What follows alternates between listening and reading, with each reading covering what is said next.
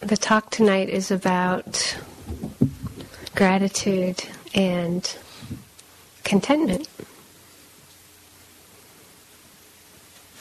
Aspects of mudita and upeka, or empathetic joy and equanimity. And remembering that the empathetic joy is that ability to connect to the joy in the world and appreciate it or feel gratitude toward it. And that the equanimity is that ability to connect to that vast range of joy and sorrow in the world. Um, and hold it or abide with um, a deep acceptance of how things are.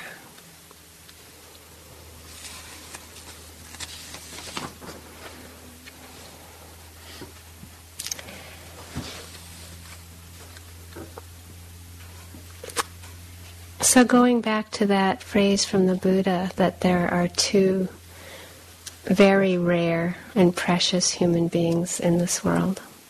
One who shows kindness, and then one who appreciates the kindness shown to them. So this um, gratitude is considered rare.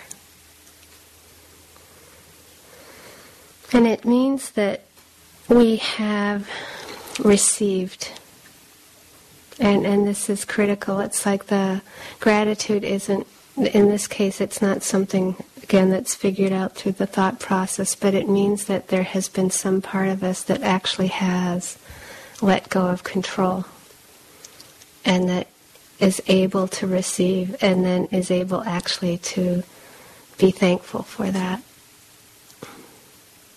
Genuine, very, you know, the genuine kind. This is from um, The Book of Small by Emily Carr. The smell of the earth was rich. The pines and the cedars smelled spicy. The wind mixed all the smells into a great, grand smell that made you love everything.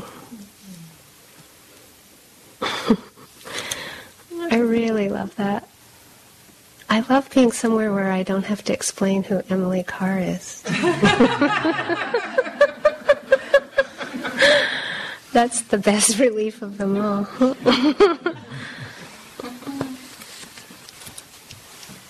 That feeling, you know, that when we really love everything and it's so genuine. Yeah, this is, this is how empathetic joy feels.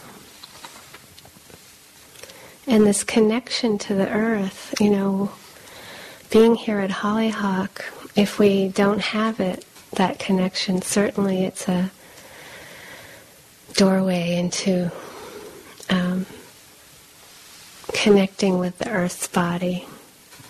And that the earth's body includes the eagles, or the yellow skunk cabbage, you know, our, our bodies. It's like being able to see that when we touch the earth with our the bottom of my our foot, that the earth can be our benefactor. I mean, not, again, not something randomly intellectual or casual, but really that very deep sense of being born from and being part of and belonging.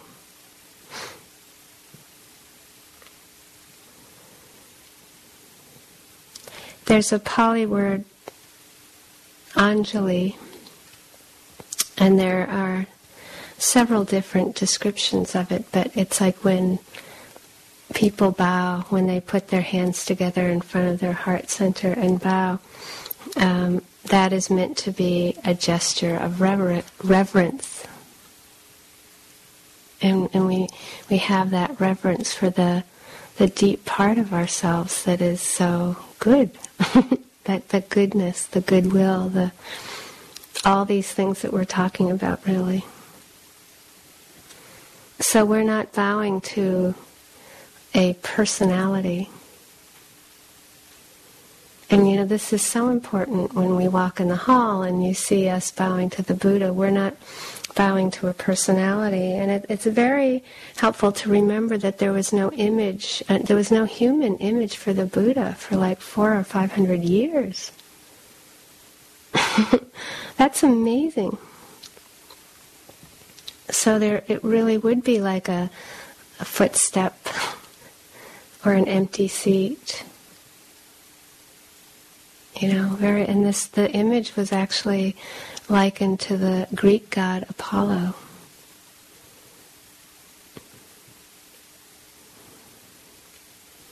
So the traditional way of Anjali, you know, when you go in a, a traditional Buddhist monastery or bow to a monk or any of that, it's like you're bowing to the, you're bowing to the Buddha. But the meaning of it is what's so important. Or you're bowing to the Dhamma, but again, it's the meaning, bowing to the Sangha. The meaning for us is what matters. And that touching our forehead to the ground, to the earth, is, is meant to be, uh, instead of the hands touching at the heart center, that touching our forehead to the earth is like a deeper gesture of reverence. So of course it's very important for us um, that didn't grow up with any of this stuff, first of all, not to feel like we have to bow in that way. It's not a requirement. And then getting that sense that I remember when I first was exposed to it, um, it was easy for me. I like bowing. I just love putting my forehead on the, on the earth. Um, And I would bow to the flowers on the altar, because that's like that's had meaning for me as a as a child, and um, I could make that connection. So over time, my understanding of what I have been bowing to has changed, and hopefully it keeps changing. There was some years that I really felt like every time I bow a lot, if you can imagine. A lot of bowing, and uh, just that sense that I feel like I've bowed in every mental state possible. Just through every kind of calm, boredom, storm, just possible, and, and just feeling that, that quality of just um, being with things as they are. That, that peace, the contentment that comes through not taking it personally, and understanding that it is. It's, when we accept things as they are, it doesn't mean that we're condoning it. It means that it's the truth of what is happening. It's the fact. And that these these teachings, particularly upeka or equanimity, bring up a lot for us, because we often will feel like if I accept this, this means that we're saying that it's right. And that's not what it means. It means that it is happening. So say we unconditionally accept something that really isn't acceptable, like people hungry on the planet. That is so unacceptable. And yet it does happen, and that's the, that's what's being said, that it, it is happening, and then how can we relate to that?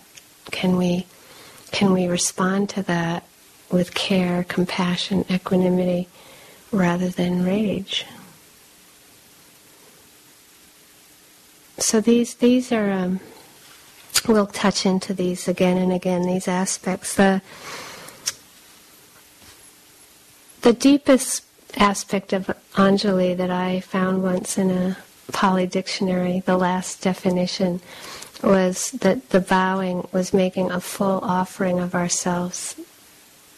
It's like a, a whole offering of our body and mind. You know, it's it's a very beautiful thing when you see that a vow is an offering, or actually maybe we can start to grasp that our life is so precious. Human birth is considered so so rare and exceptional in this in this tradition that that, that there can be that way that our life is an offering. And how beautiful that is, that when we start to see that that's a possibility.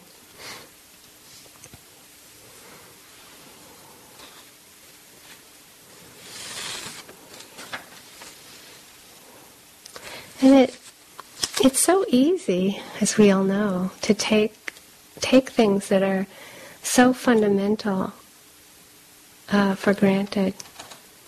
So shelter, just shelter, just the warmth, just the heat that we have here, and the clothing, and the food. You know, just just that way in which um, we forget. So that sense of, like, even the sense of our karma, the goodness of the karma, that or the kama that we we just again we we so easily can slide into discontent, mainly because we're just not remembering. It's it's that basic, um, again, those two rare and kind, rare and precious kinds of human beings. You know the you know the beings that often touch us are often the most grateful. They're, they're not taking things for granted.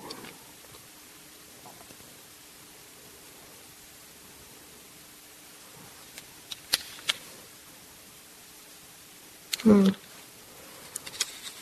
For example, our breath happens, luckily, fortunately, it's still happening for each one of us here. And if you've ever been at someone's death, it's like so powerful, those the last few minutes of someone's life where you're just with their breath, and it, it's so clear that at that moment when the breath stops, how sh- how big a shift it is.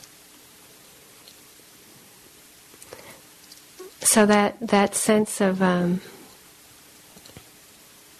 making that connection with our breath. As as a force of its air element, and it's it's like so fundamental to life. This is this is part of what we do here. Our steps, our breath.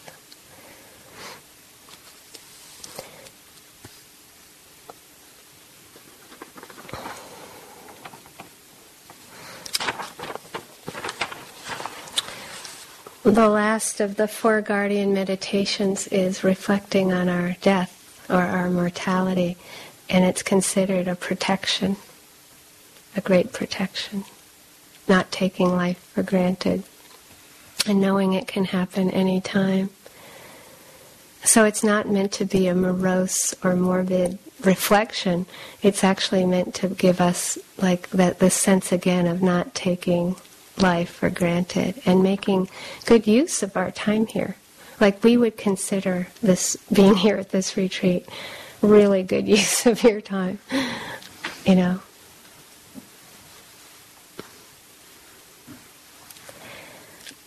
I saw a lot of um, film clips live on television when I grew up of Martin Luther King, but I really never ran into his transcripts and Um, down where Steve and Kate are staying, I found this book on the great sermons of Martin Luther King Junior So I just wanted to read this from that perspective um,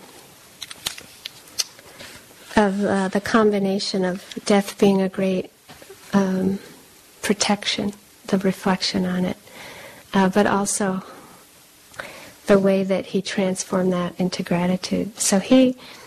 He made this speech two months before he died, and it's it's well known that there was almost like this premonition he was having. Um,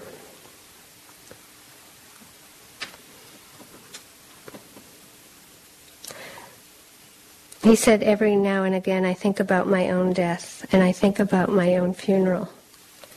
And I don't think of it in a morbid sense. But every once in a while I just ask myself, what is it that I would want said? And I leave the word to you this morning." So th- there's a bit more, of, well, I guess it's so cool. He said, "If any of you are around when I have to meet my day, I don't want a long funeral. And if you get somebody to deliver the eulogy, tell them not to talk too long." "And every now and, a- and then I wonder what I want them to say. Tell them not to mention that I have a Nobel Peace Prize. That is not important.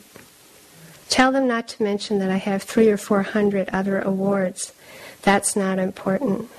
Tell them not to mention where I went to school. I'd just like somebody to mention that day that Martin Luther King Junior tried to give his life serving others. I'd like for somebody to say that Martin Luther King Junior tried to love someone.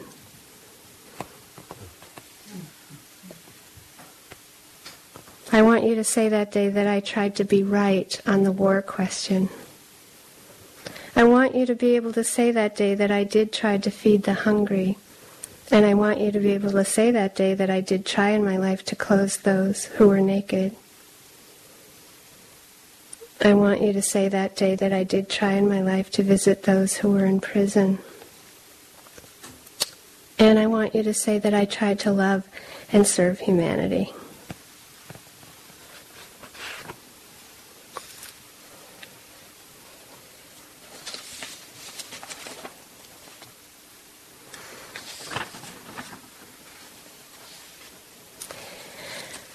And what I'm saying is that that comes out of great reverence for life and great gratitude for life, rare and precious.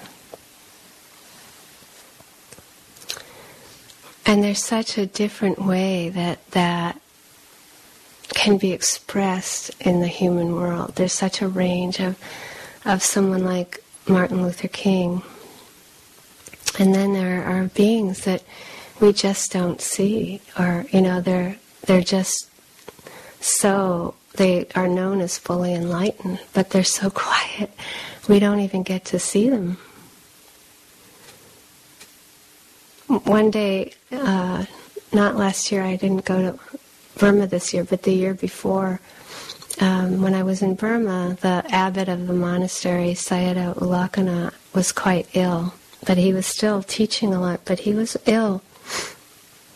And he couldn't go up the steps anymore, so we used to come down to his, um, basically his, you know, bedroom place you could visit him for the Dhamma talks. And his teacher, one of his teachers, showed up in the middle of the Dhamma talk. There was no communication. He just somehow knew he was sick and came came to give him energy. And it was so beautiful because it was such a surprise, and it was in the middle of the talk, and it was the last, it was the last day, last Dhamma talk. Um, and Sayadaw U Lakkhana was just like a little boy. Like he, he's, he just looked like a little kid that had just been given the greatest gift in the world. And you see him bow down to this, his teacher, and make a special place for him. It was really moving. And this teacher is known as fully enlightened. So, you know, that means really that sense that the Buddha said when he became fully enlightened, done is what had to be done. You know, when we get to say that, that is someday, done is what had to be done. It's so deep. Um, So he just sat there, and if you didn't tune into his vibe, it was a real loss, because the vibe was so peaceful um, and so quiet. And then the thing that was so funny is that that was when we had to break silence, and people had been quiet for a month and silence for a month, uh, and then they went up for tea, and it was just like so loud. For a month it's so silent, and then you can hear people. And you know, when you start, you can't stop, usually.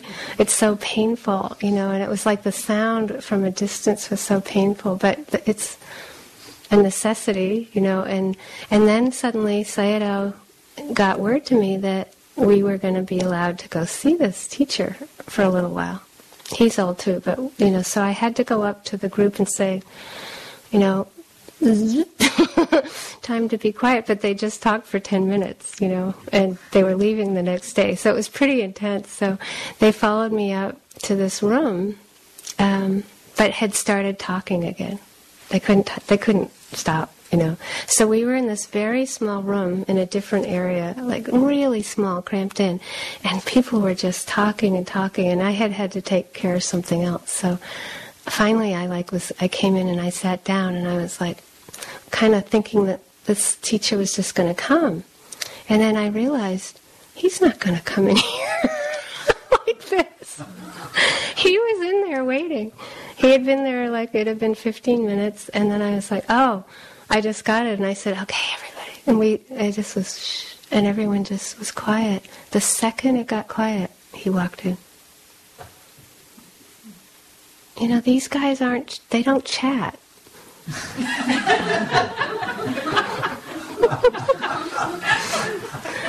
You know, it's really not what they do.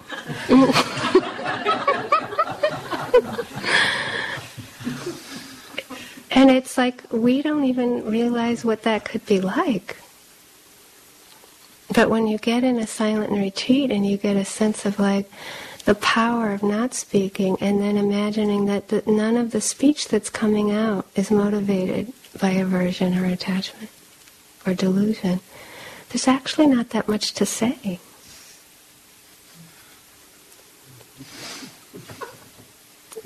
it's, it is funny. Yeah, it's it's either funny or cryable. You know, it's like it's there. It's like there's just, you know, there's a lot of quiet, a lot of consideration before our speech. And I remember at that point in time, when I go to Burma, I never feel like I bring enough for people. There's so little that people have, and I usually have a suitcase full of stuff. And I was horrified that I didn't have a gift for him. So that's that's what I remember. That I had run up to my um, kuti way up these steps while people were going in, and I looked around and all I had was um, a bag of cough drops. So I felt so like it wasn't going to be enough, but I, it was all I had, so I went running up, brought it down, and I was sitting there feeling like, oh, this isn't enough. That was just the whole thing. I was, this isn't enough. And, but I knew I had to offer something, so I offered these cough drops. And he gave either, I don't know, a very long talk about generosity and how important it is, and particularly medicine, and particularly medicine for monks.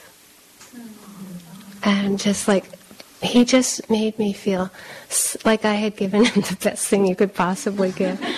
Really, it was just, again, there's that sense of the beauty of tuning in and receiving. And receiving with such ele- total elegance. It was really moving.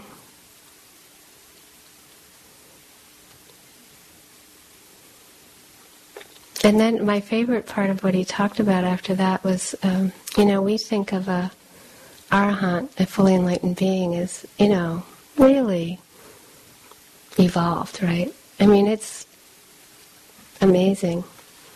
And he started describing these realms of existence, and he started, like, sort of at the bottom where he was. So he started talking about a, A mere, a mere ordinary Arahant.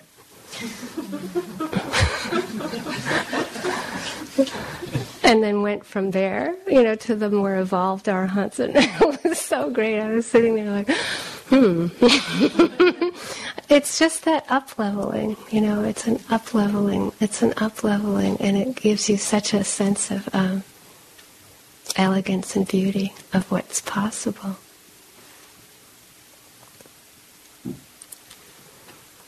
In those um, stories that are from the Haida-Gwaii tradition that I love so much, uh, they describe human beings in, the, in their mythology as ordinary surface birds. And I, I don't know if you ever look at the ducks on the ocean, you know, while you're here, but when you look at, just try it sometime, just contemplate them for a while and think about that that's the description of human beings, you know. And it's, it's again, to think of ourselves that way, it can be more, more f- humorous and easier to understand why things are so messed up in a way in the world. It's like when you really realize ten days of sitting, when you realize actually, honestly, how much we actually are motivated by greed, hatred, and delusion, and you look at the world, it's much more comprehensible, yeah? It's not a surprise. And that can be very helpful, I think, to just to see. How many Arahants do you know? How many have I met? I can count them on this hand. And all of them I have ever met have had like a hundred percent total transformative, transformative effect on me. When you listen to Martin Luther King and you hear it, it makes us tear up or be moved because, yeah, it's like there's something so genuine there and so important for us. Because then it's like we sense that we're a part of that. We know we have that possibility.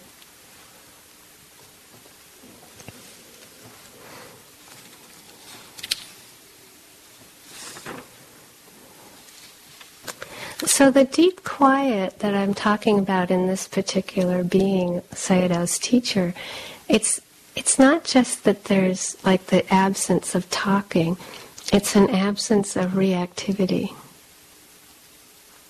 You know, there there is just a deep quiet, but it's the quiet of that deep contentment with things just as they are.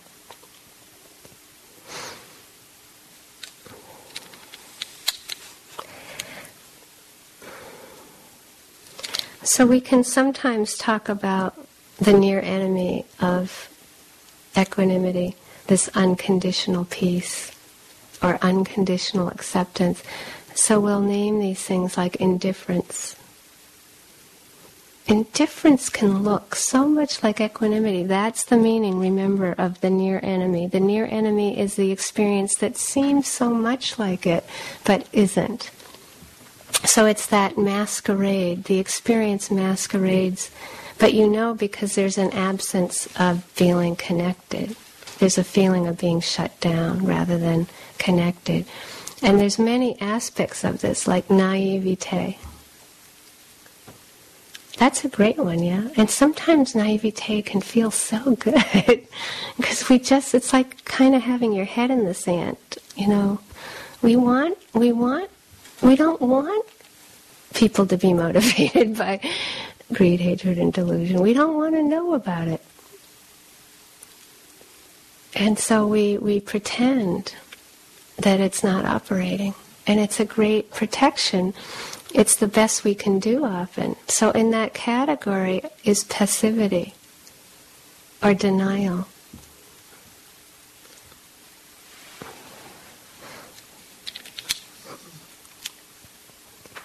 And then, of course, the opposite of of this equanimity is when there is pleasure or joy. It's holding on to it. The reaction is the holding on to it. When it starts to pass. That's the that's what we mean by reacting. And this is what the Buddha taught with suffering. And that when there's when the pain appears, physical, mental, emotional, it's that fear or the pushing it away, the irritation, annoyance, aversion, aggression, violence. You know, it's like the, these two polarities of reacting. Um,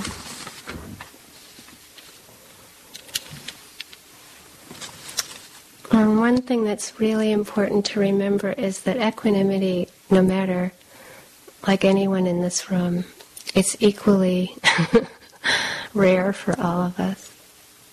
No matter what type we are, it's like it. It's like if you saw an apple blossom in the orchard now, and that the time it takes for the apple to grow and ripen. Equanimity is like this. You can rush some other spiritual qualities, but you cannot rush equanimity except by coming into a longer retreat.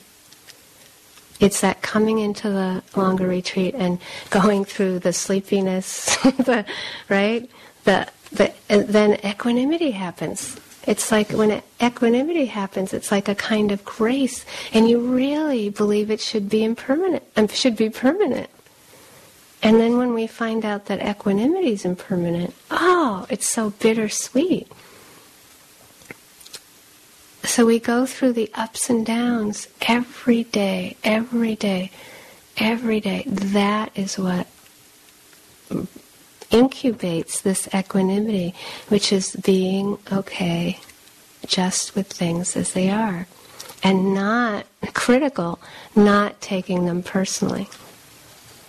That that's how equanimity can happen, because it'll feel like a kind of grace, but it'll happen after you have really put in some time.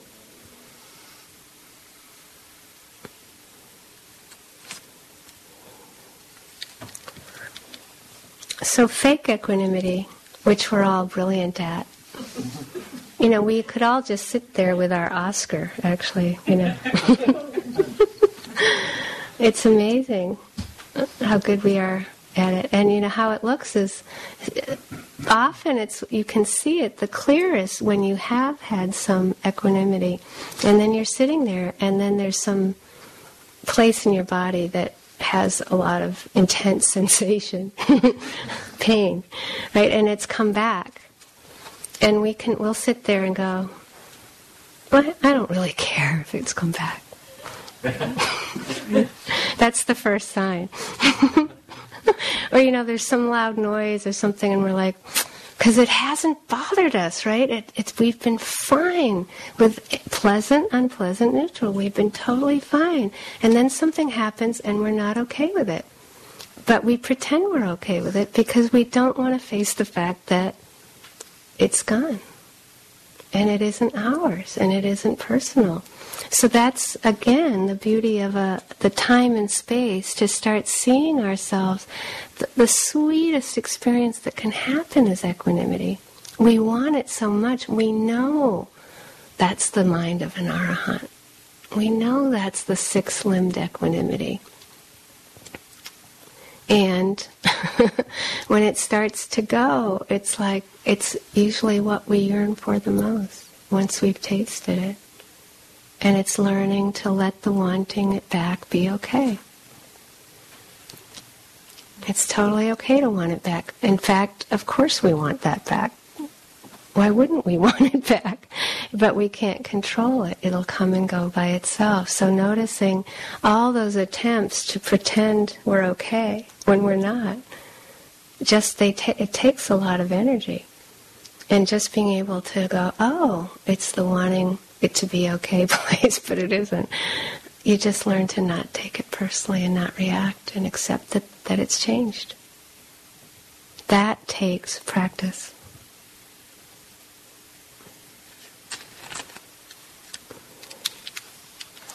So this, sometimes it's like when we get a glimpse of this, we get a sense that the awareness, when we talk about liberation, or freedom, the liberated mind, we get a sense that the awareness just is not imprisoned by the experience. So if there is some intense physical pain, it's there, the equanimity isn't getting rid of it, but there's just the awareness is not sucked in, and it's not feeling like we have to get rid of it and it's mine. It's just, okay, it's just sensations. It's just phenomena coming and going by itself. You know, and, and again, it's like we can't make that happen. It's not a command. It's not like you can have this part of you that's a drill sergeant go going, let go! You know, it's it's not like that. It's the understanding that allows that to be like that. And we can recover mindfulness at any moment. And this is the, the very important, the practice of, it's like, it sounds like I'm saying to be okay with not being okay. But it, it really is possible when the equanimity goes, there is a way, like say indifference happens, say we, the heart just starts to close and we feel disconnected.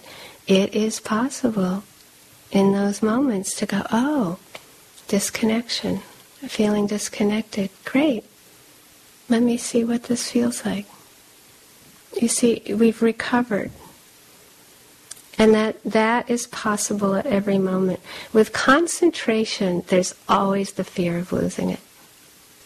But with mindfulness, you can recover it at any moment. Any moment, there's that remembering that we can be with anything. And, and this takes time. It's like mindfulness, equanimity. You keep learning that the experience does not matter. Whatever we're experiencing isn't the point. The point is, how is the awareness relating to it? And you know, we, we learn it, we forget. We learn it, we forget, we learn it, we forget. And it's just that, just keep putting in your time. And it's just, it's so amazing when we can say, oh, great, indifference. And you, you hear me exaggerate it, but it really has to sometimes be exaggerated. It really has to be, oh boy, I was really hoping that I could take a better look at indifference right now.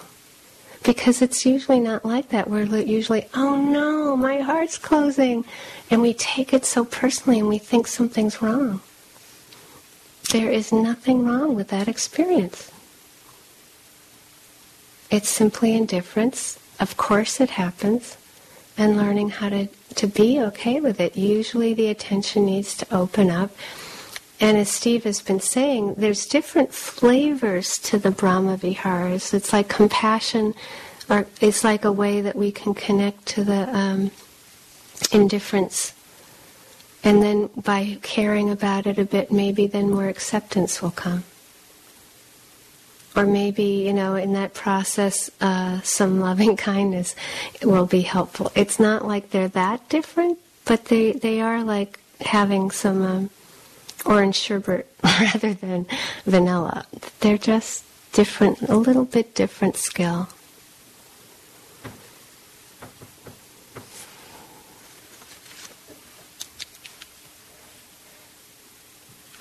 Hmm.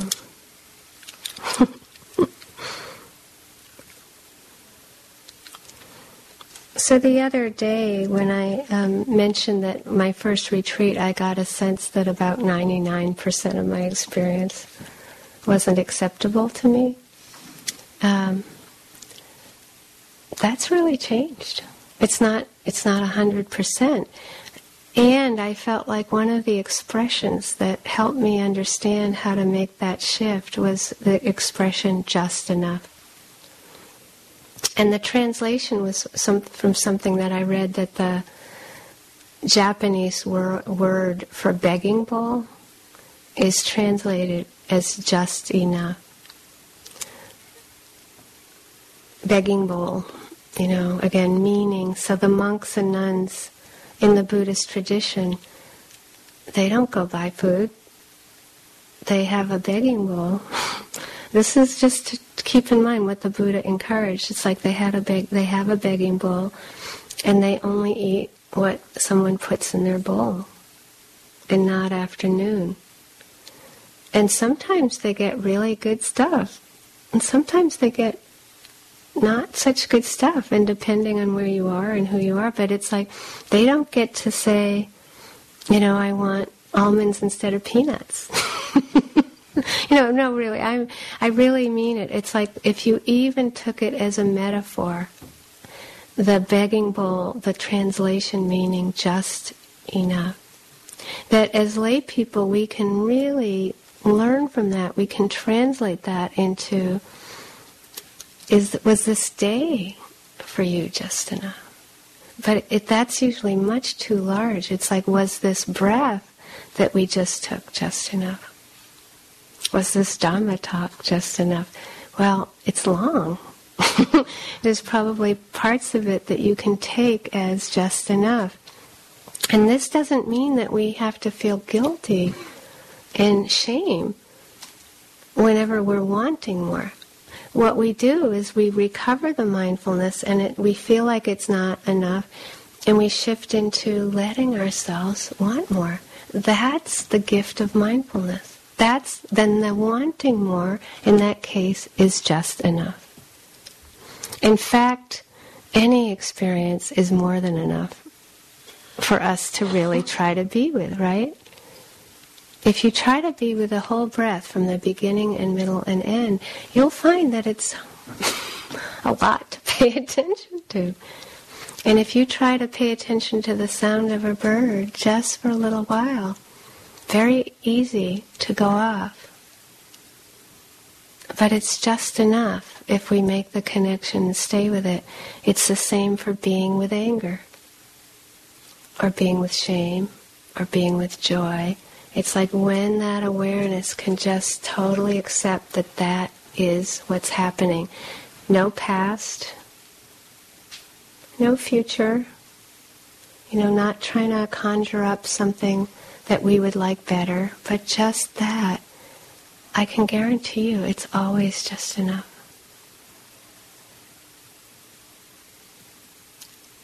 And it's when we fall prey to our preferences, it's like when we believe that the preference is so, so clearly more important than the truth. And you could call that being a fool. We get fooled. We get fooled by the object of the wanting. And everyone in here can just just totally testify to how much we do it. We get fooled by the object of the aversion. We get caught in the whole play of something happening out there. And it's so hard to pull it back into into here.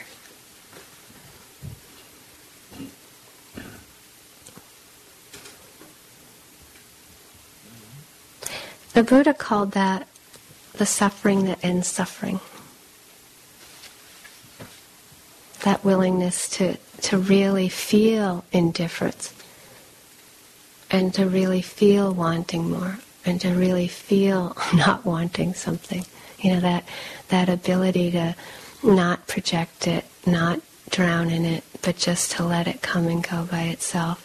And then liberation is coming. When you can do that,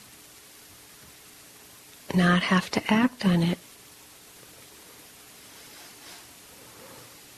Um, there was a experience I had once um, picking Steve up at the airport in Honolulu that helped me really see what it's like to see a preference very clearly and know I wasn't going to get it. Uh, it was it was so powerful.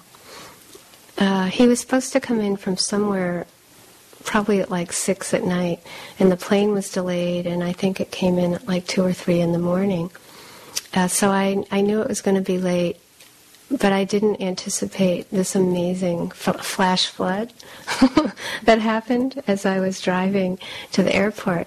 And then not only was there a flash flood, but Um, as I was going up the highway, there was this neon flashing sign that, that, you know, I didn't know, that like rerouted traffic through a place in Hawaii, that uh, Honolulu, I didn't know it, rerouted it through this part of town that was not lit up and dark. And so, to make a long story short, I love describing this because it was so interesting. So I'm going down the highway, flash flood, I see this sign that says, you can't go up the ramp to the airport. airport. And I was like, that doesn't mean me. Right? You know, I, I do that, really. I'm so good at it. It's like, you know, because there were a couple of times it came up before you actually couldn't do it, right? And they had it gated, you couldn't. But I just like... you have a tape on Michael Bryan. No.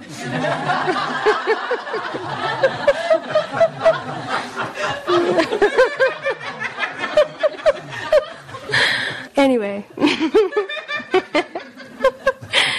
So yeah, you finally you finally have to come to grips with reality. So I kept I kept thinking, they surely don't mean me. I'm going to get to go up this thing, but it you know finally I get to the exit and I can't take it. It's like, oh. So then I go up and you take the next exit and it's really raining, just like big puddles, and I get to a stop sign. I take a left. No signs, of course, what to do, or, and. Um, I almost almost tried to call somebody, but I didn't. uh, and I'm going down this hill. I've never been in, like I've never driven in this bad a flash flood. And I'm coming down a hill, um, and I see a big intersection ahead, and uh, I go to step on the brakes, and I, what do they call it, hydroplaning? Mm-hmm. And I just, like, I've driven in snow, I know how to steer into the skid and all that, and it was just like, there was no control. Like, it was like, just amazing. And I really saw that I had a preference. It was so clear. You know, it's like I had a preference for this not to be happening. I had a preference for no cars to go through the intersection, right? It was all just like so slow and so clear. And I knew I couldn't act on it. And it was so liberating. There was such a feeling of like having to surrender so clearly. And it was like not, you know, it was not a pleasant, that the experience of like anticipation of what could happen was not pleasant, but the actual like surrender was very peaceful. Really like this deep contentment, like, okay, what can you do, right? But that's how it is most of the time for us. In actual fact, life is moving that fast, and we actually don't have that much control. We have, we can see that we'll have preferences, and we can act on them, but we don't have that much control about the result of our action, really. And it was, you know, it's like I went swirling through this thing. You know, I, it's amazing. I mean, phew, it was so lucky that I was okay. I kind of bumped into this curb and sign. and um, But for hours, that sense of like how clear the difference is between a preference and acting on it and, and surrendering to, we don't have that much control. We actually don't.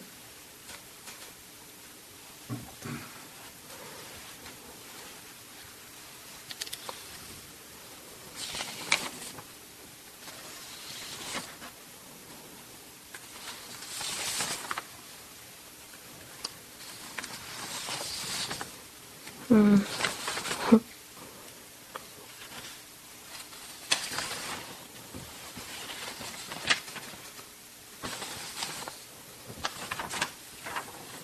I have a um, neighbor. I've rented in this neighborhood before, so um, when I've been there, I travel a lot, but he's quite old, and he's a trumpet player. And recently I read in some magazine that he's quite a famous a trumpet player. I didn't know it. But every morning he plays the scales, but not at the same time. So it can be seven o'clock, it could be eight o'clock, it could be nine o'clock. But it's hauntingly beautiful. I mean, it's hard to believe that scales could be so beautiful. And when you're on retreat, I know you get kind of, you can hear anything, and it's pretty exciting. Yeah. But really, it's so beautiful. And uh, as he's gotten older, he rests about five or ten minutes between when he goes really high. Like before, he would just keep going up and up and up and up and up, and it's it's it's it's beautiful, um, and it always reminds me how important practice is. He's great. He's very well known, and every day he's like ninety something. He still does his scales, and beautifully, not casually. Very, very dedicated. Um, really beautiful. And this particular day that I noticed that he's starting to rest before he tries to hit the real high notes, there was another neighbor trying to start their lawnmower. And you know the um, the, the rope ones that you have to pull, not the sit-down ones with the key. And he was just pulling and pulling and pulling. And I was thinking, oh yeah, that's how metta practice is sometimes. You know, it's just like, you just feel like you're just doing, doing. And here they were, both together, just like this, this, this man who just does his scales and the, the lawnmower that you just pull and crank and crank until it gets going, and it's so much the practice. And it's okay. It's like, it's okay. It's, it's like making that full, full Anjali to that, that this is how the human world is. That, yeah, we we don't give out T-shirts at the end of the retreat that says, I don't have to do this anymore.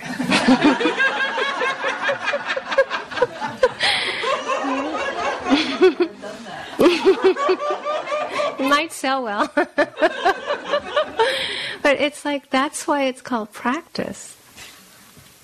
You know, and it's it's deep. It's deep in us to want to get the degree or go for postgraduate work, but and then feel like we don't do it anymore.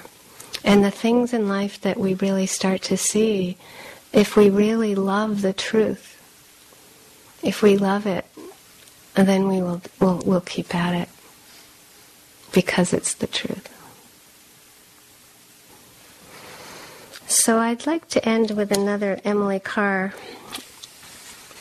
from the Book of Small again.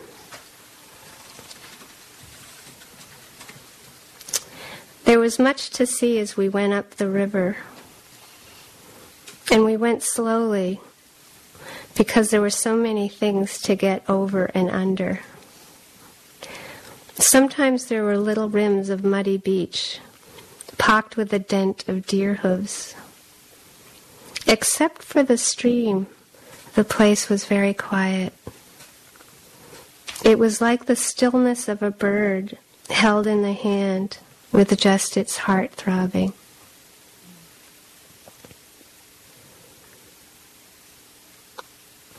It was like the stillness of a bird held in the hand with just its heart throbbing.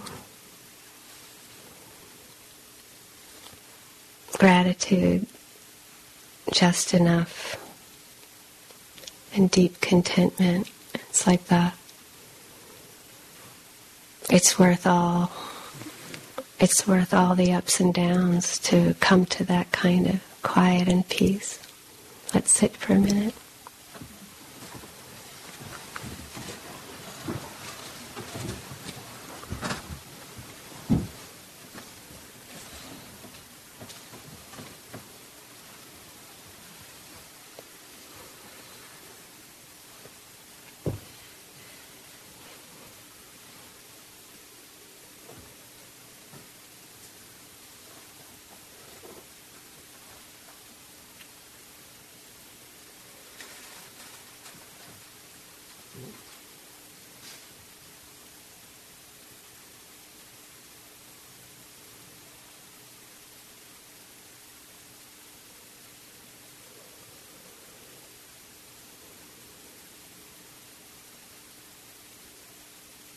May we keep facing the suffering that ends suffering until done is what had to be done.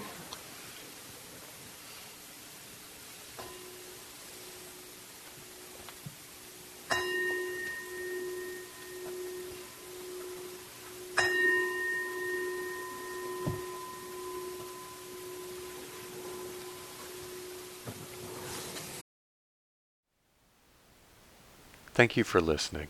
To learn how you can support the teachers and Dharma Seed, please visit dharmaseed dot org slash donate.